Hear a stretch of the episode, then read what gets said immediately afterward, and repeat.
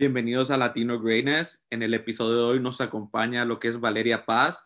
Ella es una joven hondureña que busca triunfar en el periodismo deportivo en España. Bienvenida, Valeria. Hola, ¿qué tal? Gracias, la verdad es un honor estar aquí invitada con ustedes. Y sí, así es, como mencionaste, busco triunfar en el periodismo deportivo aquí en otro país, en Madrid, que para mí, pues, mejor ciudad para el fútbol no hay, en especial si se trata de los medios. Y sí, pues actualmente estudio y trabajo con el diario Marca, que tal vez muchos lo conocerán. Sí, así como me mencionabas afuera de cámaras, en este caso afuera del micrófono, me dijiste que estudiabas en lo que es una universidad, pero más que todo asociada con Marca. No sé si nos puedes explicar un poco cómo funciona ese tema. Sí, bueno, estoy sacando mi maestría. Yo ya tengo mi licenciatura en periodismo deportivo, pero decidí continuar mis estudios haciendo mi maestría con la Universidad de San Pablo, pero ellos tienen convenio con el diario Marca, que se trata de ir todos los días a las clases, vivir el mundo del periodismo ya en el edificio de Marca. A mí me toca ir a las oficinas de los redactores, estar con ellos, convivir con ellos, que ellos mismos me enseñan de lo que se trata. Entonces ya una vez entras ahí, empiezas a hacer trabajo ahí, te dicen, bueno, pues me puedes escribir esto y te lo puedo publicar, si es que es al nivel que ellos quieren, o ya sea videos, o si te pueden presentar algo, o para los eventos, redes sociales, lo que sea. El periodismo ahorita se trata de todo. Entonces sí, de eso va mi máster y pues eso es lo que estoy haciendo actualmente.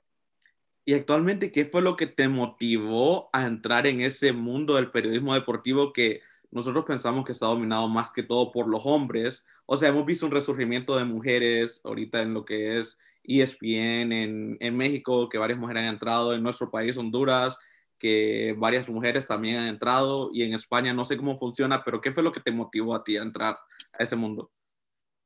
Bueno, me motivó primero que todo, que creo que es lo que todo periodista deportivo te va a decir, el amor al deporte, ¿no? O sea, me encanta el deporte y me encanta comunicarlo, me encanta contarlo a mi manera. Y sí, o sea, me vine a otro país y dije, bueno, estoy en otro país, necesito entender cómo funciona aquí esto, porque en la universidad que estoy en Guatemala, me encantó mi carrera, me encantaron mis clases, Deporte 1, Deporte 2, Deporte 3, esas eran las clases literalmente, y yo dije, ok, pero yo sé que en España es otro nivel, nos vamos a las grandes ligas, entonces necesito desarrollarlo aún más, y pues bueno, encontré estos másters que hay millones, es increíble la cantidad de estudios que te ofrecen aquí en Europa para, en la industria deportiva. Entonces lo vi y dije, bueno, si lo puedo tener, pues ¿por qué no? O sea, y aquí siento que el machismo que mencionas no se siente tanto como allá en Latinoamérica. Sí, esa era otra pregunta que te iba a hacer. La diferencia entre Europa y Latinoamérica es abismal en cuanto al machismo. Vaya que sí lo es. La verdad es que sí es grande. En mi licenciatura yo era una de 20 estudiantes que éramos, yo era la única mujer. Y aquí somos 30 los que estamos en mi generación ahorita, los que nos vamos a graduar, y somos 15 mujeres, somos mitad y mitad. Entonces, solamente ahí yo creo que eso ya dice mucho. Y te digo que todas son increíblemente talentosas, todas saben muchísimo, todas, es como estar hablando con cualquier chavo de Honduras que te sepa de fútbol así, o sea, y de cualquier otro deporte. Hay una que me fue impresionada porque ella me decía que lo suyo era motor, que Fórmula 1, y esa chica te sabe de motor, pero como una enciclopedia. Yo me quedo como bruto, yo digo como, wow, es que nunca había conocido a una chava, porque varias te dicen, ay, sí, me gusta Fórmula 1, pero, ¿verdad? Sí, exacto, no, esta niña te sabe una forma y te lo escribe y no, de verdad que es increíble, y ningún chavo se impresiona, no, todos más bien se impresionarían si no supiera. Es como aquí, no sé, se nota mucho y se siente. Entonces, más bien sería raro que te tirara un comentario como machista, que de vez en cuando sale, ¿verdad? Porque siento que machismo hay en todos lados y siempre hay, una que otra persona que lo tiene. Pero no, en sí, en el estudio, en la universidad, en las oficinas de Marca, no están, no hay. Sí, porque en esa parte tienes razón. En Latinoamérica, pues, los deportes femeninos tal vez no están creciendo como al margen que está creciendo en Europa, como lo acabamos de ver ahorita en lo que es el fútbol femenino, ya está siendo bien apoyado en Europa, con el Barcelona ahorita rompiendo récords de asistencia, Real Madrid ya creando su propio equipo femenino que va a ser fuerte en el futuro, y lo podemos ver pero en Estados Unidos con su selección femenina, pero creo que Europa eventualmente los va a alcanzar. Entonces, ¿qué crees que es lo que le falta a Latinoamérica para dar ese apoyo a al deporte femenino más que nada? Siento que, bueno, muchas mujeres también se dejan influir por el comentario y por esas preguntas de, y no también el machismo, no pensás que es un mundo de hombres, o también que hay cosas que tal vez los hombres no lo hacen con la intención de decirlo en serio, pero lo hacen de chiste, pero muchas mujeres se dejan influir por eso, entonces no tienen tal vez al final sí se dejan bajar, ¿no? Como que es su deseo de querer entrar a ese mundo y al final no lo hacen. Punto número uno. Punto número dos, también muchos no respetan, como que, o muchos subestiman. Como que dicen, por ejemplo, vengo yo y te digo, yo qué sé, para mí que Haaland se ha ido al City es malo, pero va a venir un chavo y me viene a decir, no, pero es que lo está diciendo esta chica que sabe. Ajá. Y eso sucede mucho allá. Pero si viene y se lo dice a algún chavo, ay, sí, pero es que tienes toda la razón, pero ¿por qué? Eso sucede mucho allá, pero ¿por qué? Solamente porque una chica te lo dice, me decís que está mal el comentario, pero si te lo dice un chico, me decís que está bien. Eso es mucho allá, como que subestiman mucho el conocimiento de la mujer. Y eso no me gusta, punto número dos. Punto número tres, que sí, que también los medios en sí. Los medios vienen y te contratan a una chica por su imagen, más que todo. Eso les importa más. En sí, cuando también hay mujeres que son tan estudiadas, que tienen tanto conocimiento, que no sabes lo que te pueden llegar a aportar. Pero vos solamente porque la otra tiene un vestido más bonito, se arregló mejor el cabello, a esa es la que querés en la pantalla. Y al final, obviamente, tu programa de televisión se va a ver que la chica tampoco, porque lo suyo no es el deporte, ¿no? Pero vas a dar a ver que... pues obviamente las chicas no, en su mundo no es el deporte, pero es que ¿por qué la pusiste ahí desde un principio? Entonces son cosas que sí. Creo que hay una perspectiva en Latinoamérica de que, en este caso, como de ver que las mujeres no saben, el solo poner la imagen y que solo estén como leyendo un papel o algo, entonces eso nos deja ver, ok, no la vamos a poder representadora porque las mujeres no saben, que en este caso ya sabemos que sí son y que hay mujeres expertas. Este tema, estábamos hablando de Carla Mujín, Ana Jurca, en este caso vos, y creo que ese cambio hay que hacerlo en la sociedad machista como la latinoamericana. Se debe hacer, y para eso siento yo que se necesita valentía. Te voy a contar una pequeña anécdota. En Guatemala vinieron y nos fuimos a un set de televisión, de un programa nacional, nos fuimos un grupo como de 8. Iba a ser la final de la Champions, de la Juve contra el Real Madrid.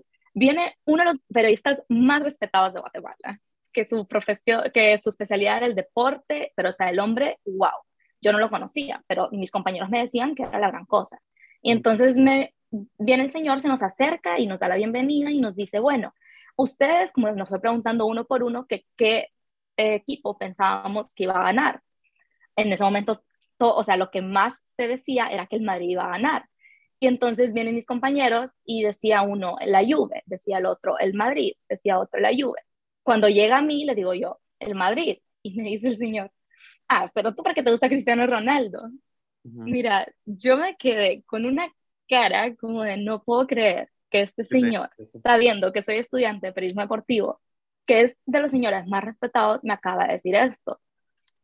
La cosa es que yo ahí fue cuando dije, si un profesional que lleva 40 años en el periodismo dice este tipo de comentario, es que ¿qué puedo esperar del público?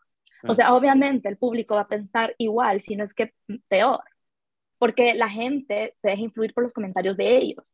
Nosotros somos los que comunicamos, los que informamos, los que vamos a entender a la gente qué es lo bueno, qué es lo malo, qué tienen que entender. Entonces, obviamente no puedo esperar del público algo mejor. Entonces ahí fue cuando dijimos, es que al final no es culpa de ellos. Al final es el mismo medio el que tiene que dar a entender mejor, el que tiene que dar una mejor imagen de la mujer como periodista. Eso es lo que me gusta, por ejemplo, que Carmen esté en Beam Sports, porque la ponen a ella con otros dos tipos y tienen el mismo papel.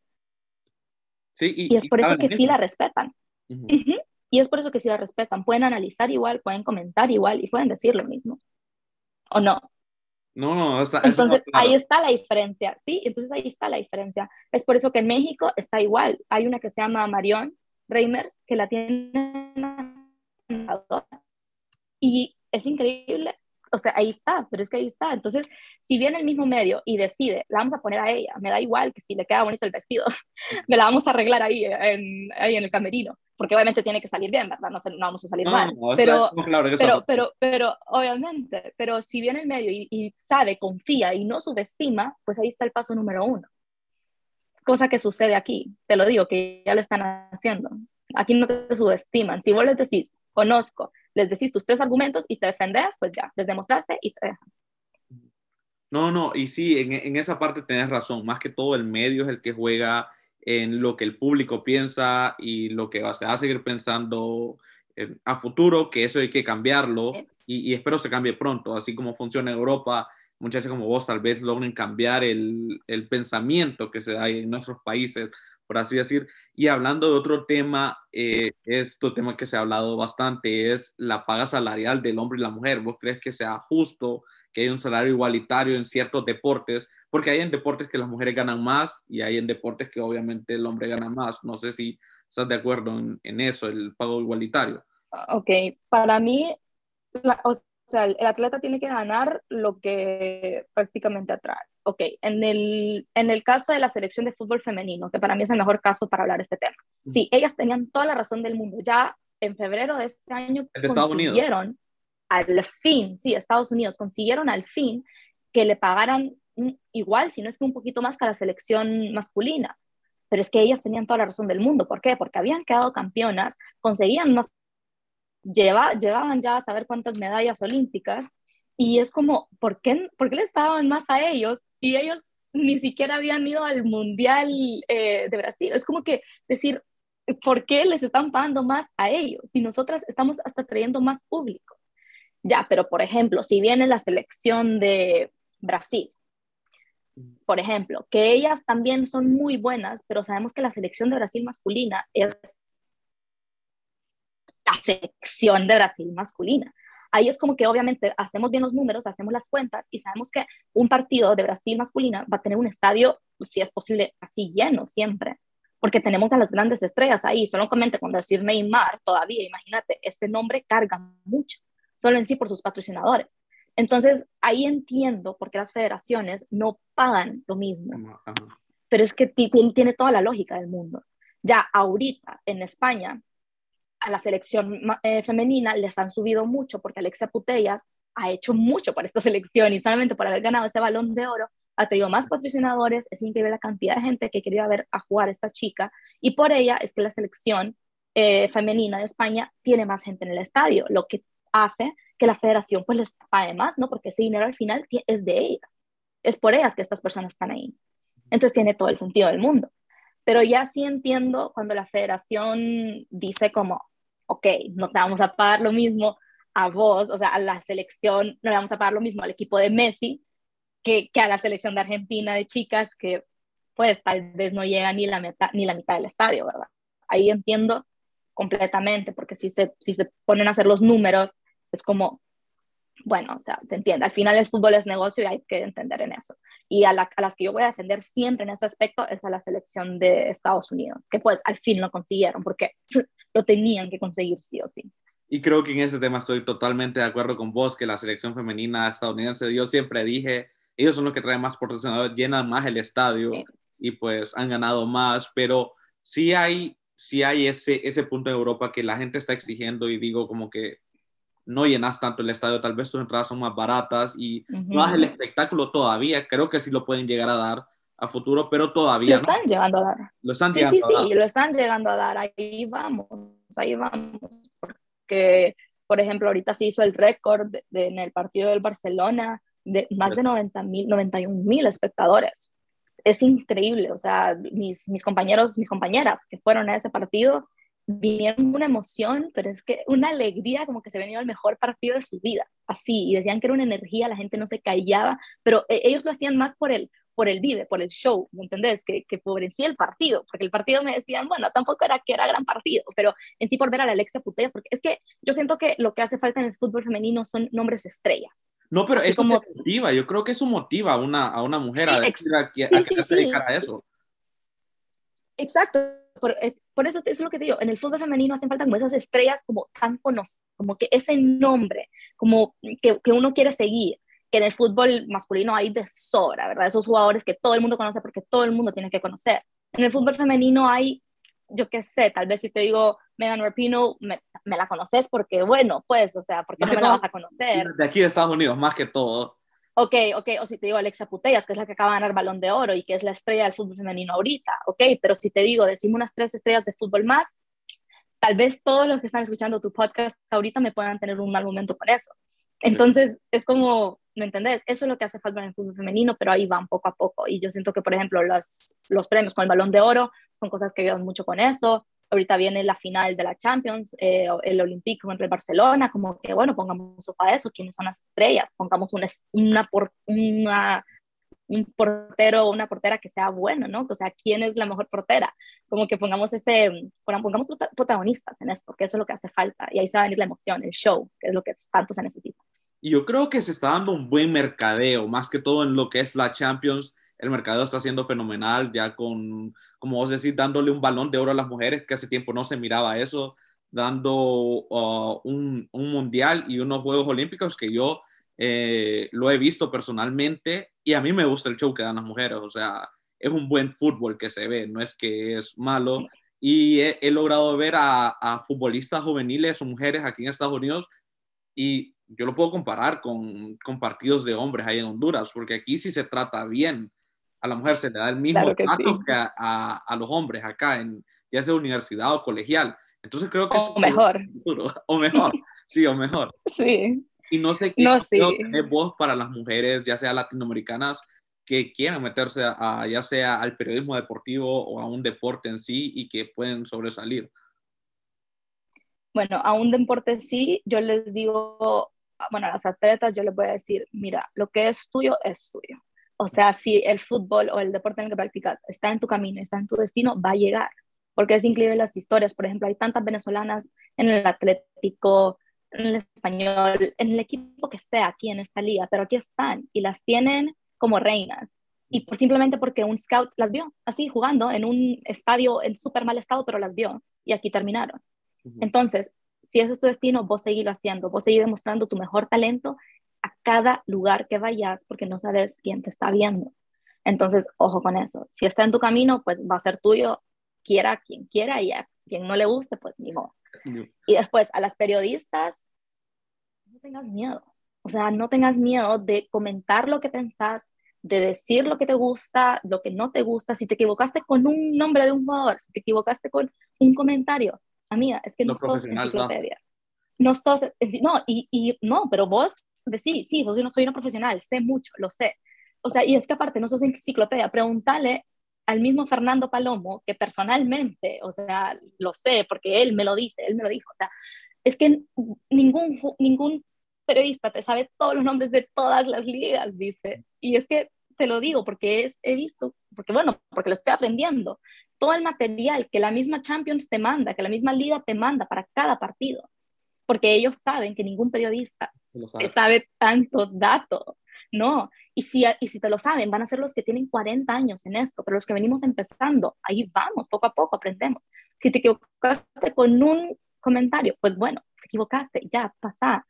Vos seguí hablando, seguí comentando, porque entre más hablas, entre más comunicas, más confianza agarrás, y al final el periodismo, que me lo dijo Cabal ayer, alguien me dice, entre más natural y más sepas improvisar, y con más alegría lo digas, porque al final el deporte es pasión, más talentoso te vas a ver y mejor. Y más fácil vas a poder entrar, más fácil se te van a abrir esas puertas. Y hacerlo sin miedo, porque Latinoamérica es donde más lo necesitas. Si es ahí, pues mejor. Si es en Honduras, pues hacerlo, porque créeme que estamos en necesidad de mujeres que hablen con toda la pasión del mundo y que se note que sí les gusta el deporte y que se note que sí quieren saber, conocer. Y pues bueno, después quién sabe qué país terminas, pero si es en Honduras, pues mejor. Okay. No, gracias Valeria por tus consejos y son de lo mejor que he escuchado y puedes escucharlos de ti que estás estudiando allá en Marca, uno de los periódicos más vistos a nivel mundial, y espero que las mujeres sigan tus consejos y siempre vamos a estar apoyándote desde donde estemos y creo que eres un ejemplo a seguir, así que le digo a las personas que van a escuchar este podcast y que te sigan en La Libreta Podcast y que te sigan en tus redes sociales, ya que ahí subes bastante contenido. Y pues muchas gracias por aceptar la invitación. Gracias a vos por la invitación y pues nada, ya saben, aquí estoy, cualquier cosa, pues ahí están mis redes sociales o lo que necesiten. Y pues bueno, ha sido un gusto estar con ustedes y pues espero poder volver pronto. Gracias.